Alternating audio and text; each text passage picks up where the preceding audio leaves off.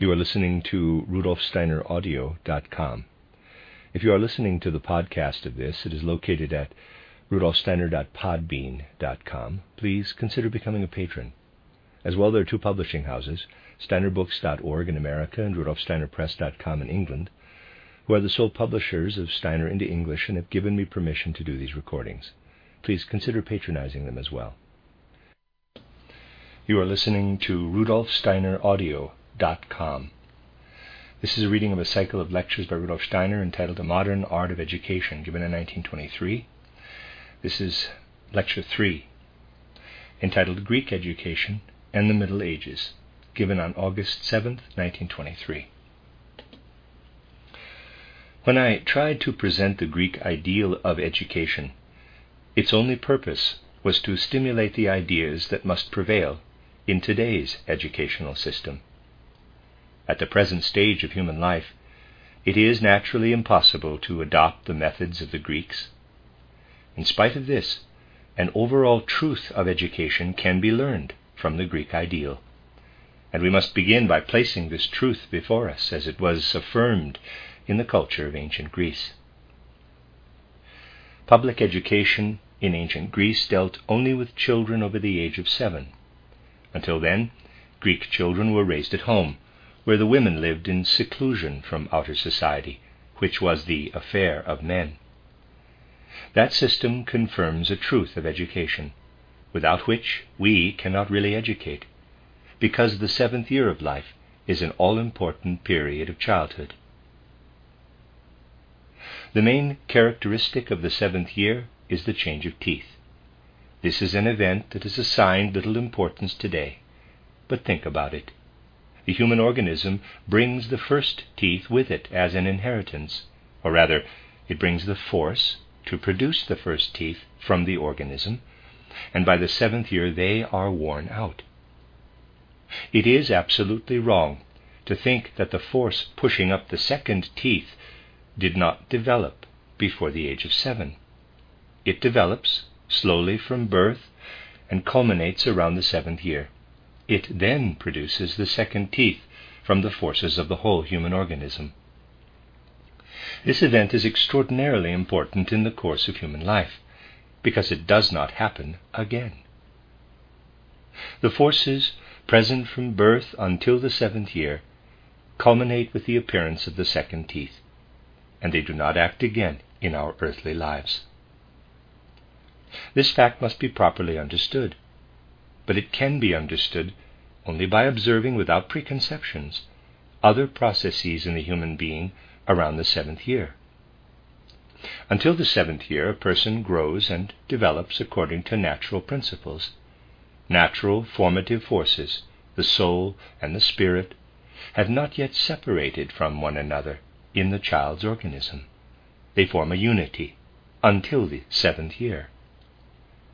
As a child develops the organs, nervous system, and blood circulation, this development also reveals the evolution of soul and spirit.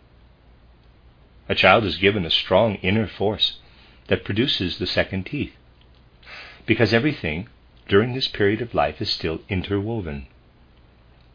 With the second teeth, this force weakens. It withdraws somewhat and no longer works as strongly from the inner being. Why is this? Suppose we were to get new teeth every seven years. I will take an extreme example for the sake of clarity. If the organic forces we carry within us up to the seventh year, if this unity formed by body, soul, and spirit were to continue throughout life, we would receive new teeth approximately every seven years. The old teeth would fall out and be replaced by new ones. However, through our whole life, we would remain children, just as we were before the seventh year. We would not develop the life of soul and spirit that separates from physical nature. Because the physical force decreases in the seventh year, and because the body no longer thrives so well in a certain sense, the body now produces weaker, more delicate forces from itself, it becomes possible for the subtler forces of soul life to develop. The body grows weaker, the soul stronger, as it were. A similar process takes place at puberty, around 13 or 14. The soul element weakens to a certain extent, and the spiritual aspects appear. Thus, if we look at the first three periods of life, until the seventh year we are beings of united body, soul, and spirit. From around the seven, from around seven to fourteen, we are beings of body and soul with a separated nature of soul and spirit. And after puberty, we are threefold beings a body of being, excuse me, a being of body, a being of soul, and a being of spirit. This truth opens deep vistas into the whole of human evolution. Indeed, unless we appreciate this, we really ought not to educate children. Unless we realize the far reaching consequences of this fact, all education must be considered a fairly superficial matter. The Greeks, and this is the amazing thing, knew this. To them it was an unshakable truth that once a boy reached his seventh year, he should be removed from his parents' house, from the mere natural principles and the basic matter of fact nurturing.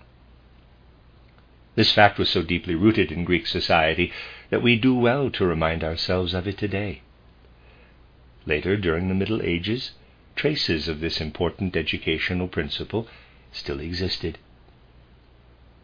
The modern rational and intellectual age has forgotten these things, and even takes pride in showing that it places no value on such a truth.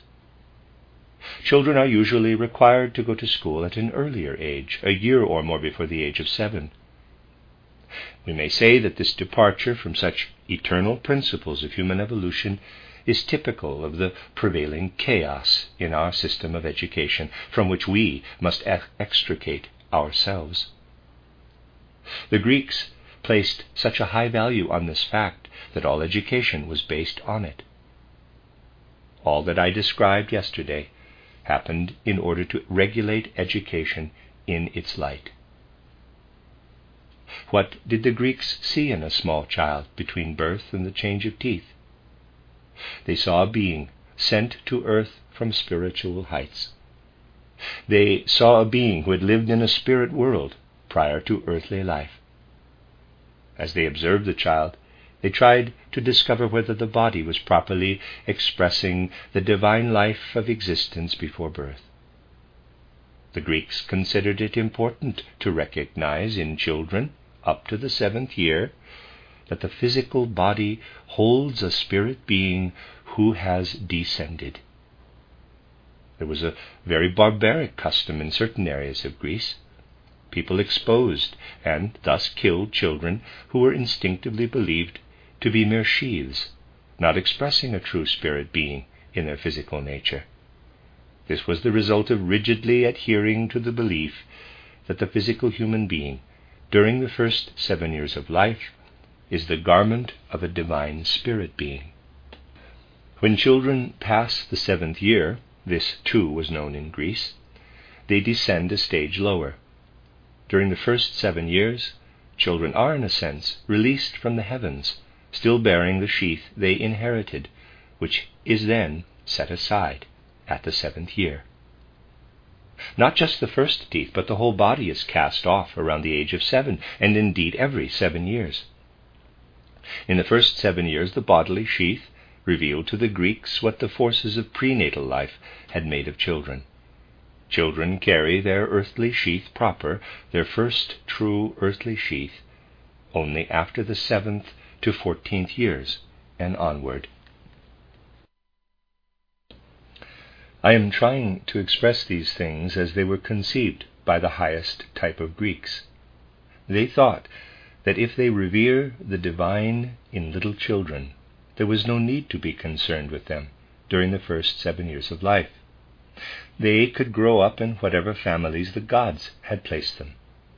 Supra earthly forces continue to work in them from before earthly life.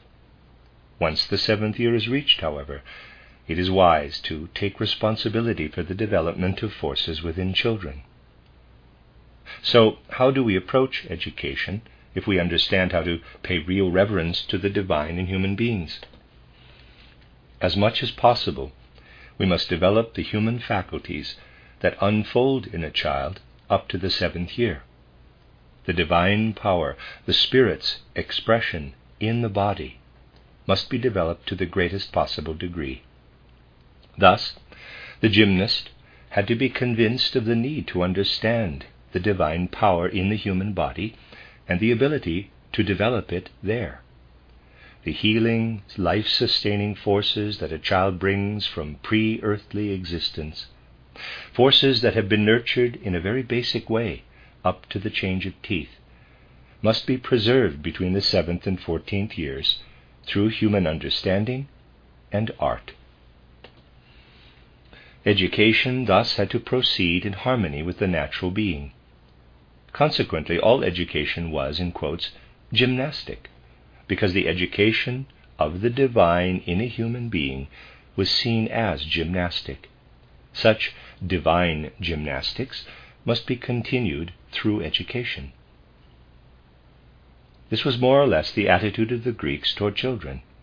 Teachers thought that if through insight they could preserve the freshness and health of the formative years that developed up to the seventh year, if they could enable those natural forces to continue throughout earthly life until death, then they were teaching in the best possible way. To see that the child in a human being is not lost until death was the great principle, the tremendously far reaching truth of Greek education. Greek teachers thought that they should make sure human beings could preserve for themselves throughout life the forces of childhood, and that between the seventh and fourteenth year those forces retain their living nature. This is a tremendously far reaching and deeply significant principle of education.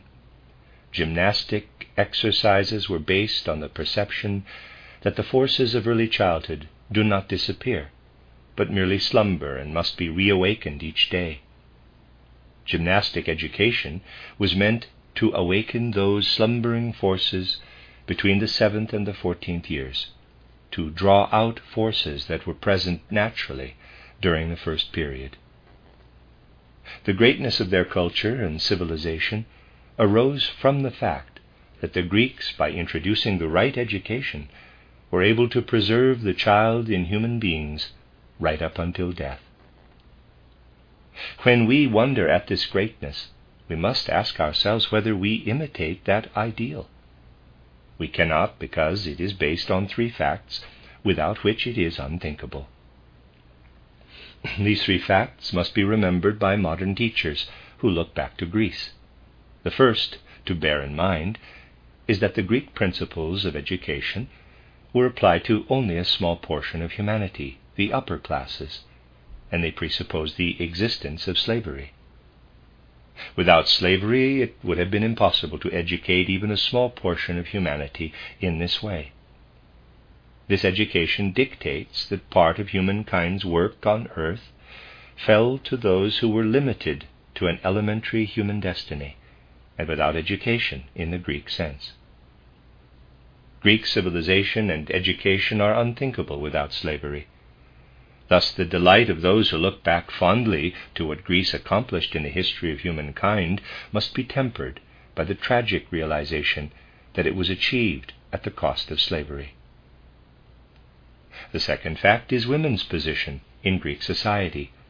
Their lives were withdrawn from the direct impulses at the root of Greek civilization, and this seclusion made it possible for a child under seven to be left in the care of instinctive home life, instinct that was cultivated without any knowledge whatever. Out of human instinct, the elemental formative forces guided child until guided the child until the change of teeth. It was necessary that a child's life until then should, despite its different character, proceed just as unconsciously in the environment of the family as the embryonic life had through the forces of nature. This is the second fact. The third is really a paradox to modern thinking. but we must understand it nevertheless. The second point, the position of women in Greece, is easier to understand because we know from a superficial observation of modern life that between the Greek age and our own time, as a result of what took place in the Middle Ages, women have attempted to share in society. If we still want to be as Greek as the Greeks were, with conscious education confined exclusively to men, I wonder how small this audience might be if it were made up of only those men who were allowed to concern themselves with education. The third fact goes even deeper, and its nature makes it difficult for modern civilization to acknowledge. We attain our spiritual life through active human effort. Anyone who observes the spiritual activities of civilization will have to admit that in the most important area of civilized life, we must count on what human activity will achieve in the future. Looking at all the human labor that must go forward, excuse me, that must go toward the attainment of a spiritual life today, we are somewhat astonished by the spiritual life of ancient Greece, and especially that of the ancient East. Spiritual life was simply there. The role of the seventh year in life a fact that modern humanity simply does not realize, was deeply rooted in Greece. Outer indications suggest its significance, but modern culture is very far from understanding it. It was one of the great truths that flowed through ancient spirituality. We stand in wonder before that spiritual life when we realize the wisdom and spiritual knowledge that humanity once possessed without being confused by modern naturalistic and materialistic presuppositions. If we look back at early civilization and the beginning of history, we find a universal penetrating wisdom that guided human lives. It was not acquired wisdom, it flowed to humankind through revelation and inspiration. This is what people today will not acknowledge. It will not recognize that a primal wisdom was bestowed upon us spiritually, and that we evolved it in such a way that even in Greece, for example, there was still a concern to preserve the child in the human being all the way through earthly life. This revelation of primeval wisdom can no longer be found, which is a fact deeply connected with human evolution. A part of human progress involves the fact that primal wisdom no longer comes to us without activity on our part. We must attain wisdom through our own efforts. This is related in an inner sense to the growing impulse of human freedom, which is in its strongest phase today. Human progress does not ascend, as is readily believed, in a straight line from one stage to the next out of ourselves. We have to attain something today that requires losing the revelation that comes from without and holds the deepest of all wisdom. The loss of primordial wisdom, the need to attain wisdom by our own effort, is related to the third fact in Greek education. Their form of education may fill us with admiration but it cannot be divorced from these three facts slavery, the position of women, and the relationship between primordial wisdom and spirituality. None of these exist today, nor would they be considered worthy of true humanity. We live in a time when we must ask how we should teach children, while realizing that these three facts have been swept away by human evolution. We must observe the signs of the times if we want to look into the inner depths and find the true impulse for modern education. The whole so called medieval development of humanity, which followed Greek civilization and has indeed come right down to modern times, proved by its very nature that in regard to education new paths are required, not those of the Greeks, which were well suited to an earlier time. Human nature had indeed changed, the efficacy and reliability of Greek education arose from the fact that it was based on human habit, on what could be built into the very structure of the human body. Until the change of teeth, around the seventh year, human development is related inwardly to the body. One's physical development, however, functions unconsciously. Indeed, only when the faculties work unconsciously do they function correctly. Indeed, they are reliable only when skills are implanted in the dexterity of one's hands and accomplished without further thought. Once practice becomes habit, I become secure in what I need to do through my body. The true goal of Greek life was to make one's whole earthly existence a matter of habit in this sense. From education until death, human activities were intended to become habitual, to the degree that it would be impossible not to do them. When education is based on such a principle, the natural forces of a child before the change of teeth can be maintained until the end of life. What happened when, through historical circumstances, people poured over from east to west during the Middle Ages and established a new civilization in Central Europe and the West, even in America. They assimilated the qualities natural to the southern regions, but they also brought different habits of life with them. As a result, it set up the conditions for a totally different kind of individual human development. For example, human consciousness saw that slavery should end and that women should be respected. In relation to evolution of the individual, it was seen that between the seventh and fourteenth years, when development is no longer only physical, and the soul is becoming freed from the body, children were no longer susceptible to the treatment used in earlier times. In effect, it was no longer possible to conserve the forces of early childhood for the ages between 7 and 14. This is the most significant historical phenomenon since the beginning of the Middle Ages.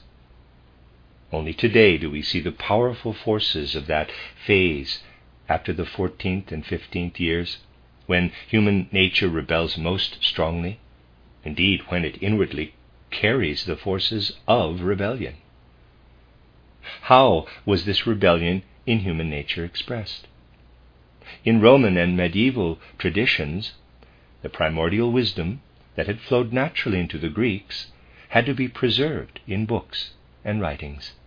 In fact, it was accepted only on the authority of tradition. The concept of faith, as developed in the Middle Ages, did not exist in very ancient civilizations, nor even in Greek culture. It would have made no sense then. Belief began only when the primeval wisdom was merely preserved and no longer flowed directly into human beings. Basically, this is still true of most people today. Everything of a suprasensory nature belongs to tradition. It belongs to the realm of belief, no longer direct and real. Reality now is nature and the perception of nature but anything related to suprasensory worlds is tradition. Until the Middle Ages and beyond, people surrendered to such tradition, sometimes believing that they did indeed experience such things, but in truth, direct spiritual revelation came to be preserved in writing, handed down from generation to generation as a heritage, based merely on tradition. This was the outer aspect. What about the inner aspect? Let's consider Greece again. Soul faculties developed on their own because the whole human being acquired life habits whereby the child was preserved in adults until death. Music arose from breathing and blood circulation, intellect from gymnastics. Without being cultivated, a marvelous memory evolved in the Greeks because bodily habits were developed. Today we lack any idea of the kind of memory that even among the Greeks was not cultivated in any way. In the ancient East, this was even more significant. The body was nurtured, habits were cultivated, and memory arose from the body itself. A marvelous memory was the result of the proper physical education. The fact that we need shorthand notes from lectures to help us remember proves that we no longer have any idea of the Greek means of memory, which in a wonderful way made it easy to hand down spiritual treasures for the common good.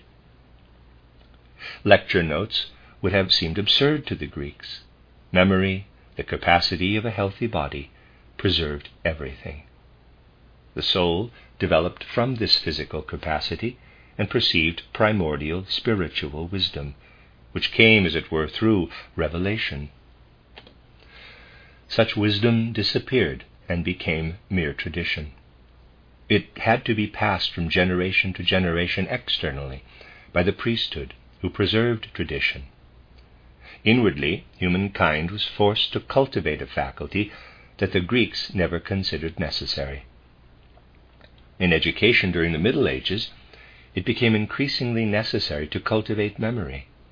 Everything preserved by tradition was committed to memory. Thus, education had to cultivate historical tradition and inner memory.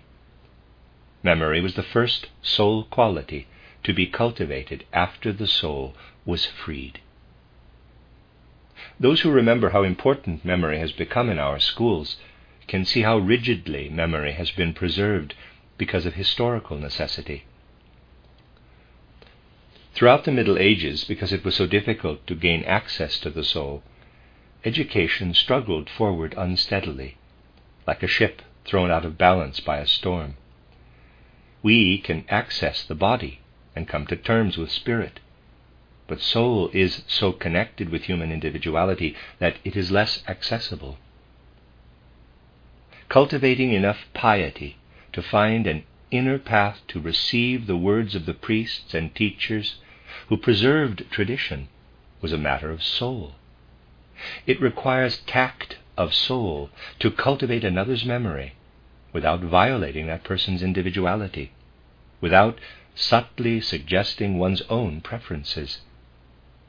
What was necessary for the soul culture of the Middle Ages was heeded by tactful people as much as it was ignored by the tactless. This was the situation for medieval education. It fluctuated between helping and harming the human soul in its depths and much of this medieval education has been preserved even today, though completely unnoticed. Education during the Middle Ages assumed this character, because to begin with, the soul no longer wanted to preserve the child. The soul itself had to be educated. And because of the conditions, then, the soul could be educated only through tradition and memory. A person is in a kind of flux between the seventh and the fourteenth years. The soul must function without the security afforded by the physical constitution before the seventh year, and direction is not yet available from the Spirit. Everything has a very intimate quality, which requires piety and tact. All of this affected education with the result that for a long period of human evolution, education entered a vague, indefinite path. That period during which tradition and memory had to be cultivated was full of extraordinary difficulties for education. Today, we live in a time when, because of the natural course of development, we desire another kind of certainty, no longer based on the unstable ground of the Middle Ages. We see this search for new foundations in the countless efforts toward educational reform today, and knowledge of this has led to Waldorf education. Waldorf education is based on the question of how to educate in a time when the soul still rebels against preserving the child, in quotes, after the seventh year. And in addition to this, how do we educate now that humankind has lost even the old medieval connection with tradition. Outwardly, we have lost faith in tradition. Inwardly, we strive to be free and to face life at every moment without restraint. We do not want to stand on a foundation of memory throughout life. Such is the modern individual, inwardly wishing to be free of tradition and memory. No matter how much certain people today would like to preserve ancient traditions, it simply won't work. The very existence of numerous efforts to reform education shows that we face a great problem. It was impossible during the Middle Ages to educate as the Greeks did, and today education can no longer be based on tradition and memory. We must educate according to our immediate present here on earth, where we have to make decisions as free beings with the given facts of the moment. How to educate free human beings is a question that has never confronted humankind before. Greek educators, the gymnasts, aimed to preserve the forces of childhood into the second period of life, from around 7 to 14. The forces of childhood, they said, must be conserved and remain in a person until earthly death.